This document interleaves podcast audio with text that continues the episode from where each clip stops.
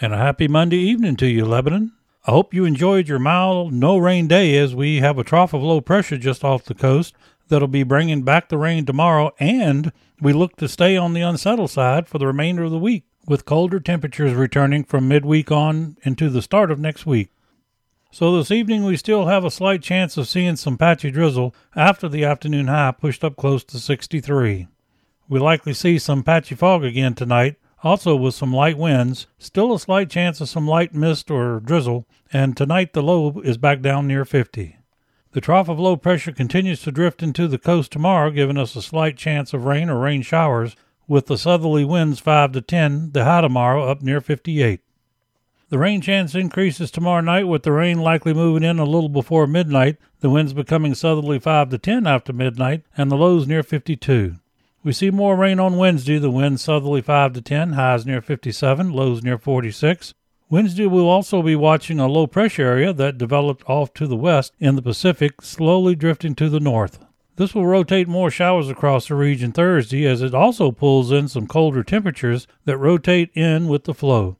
So Thursday we're looking at some scattered showers moving across after some patchy morning fog, the high only near 52. We see more showers that night with the low dropping to near 40. We not only see more showers Friday, but the snow level drops down to near 2,500 feet, with the afternoon high only making it up to near 47. The showers continue Friday night as the shower level continues to drop, falling to near 1,900 feet, with the overnight low near 36.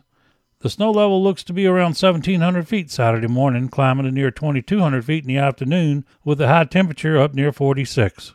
The shower chance eases some Saturday night. The snow level drops to near 1,600 feet as the low temperatures here drop to near freezing. So, depending on that temperature, some low level flurries are possible into Sunday morning when the snow level is likely down to a 1,000 feet or less.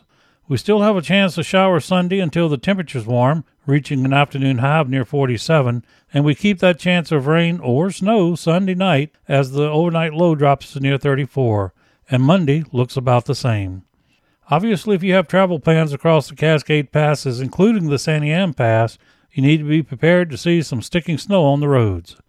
And that's it for your Lebanon Monday forecast, folks. And by the way, if you'd like to become a sponsor of this podcast and get recognized as such, shoot me an email at gordon at gamweather.com to find out how to make that happen, especially if you're a business owner. This is one of the cheapest advertising sources you'll find just about anywhere. Weekly and monthly rates are available. Again, send an email to gordon at gamweather.com. So until Wednesday, my friends, this is meteorologist Gordon McCraw saying stay safe and try to stay dry, Lebanon.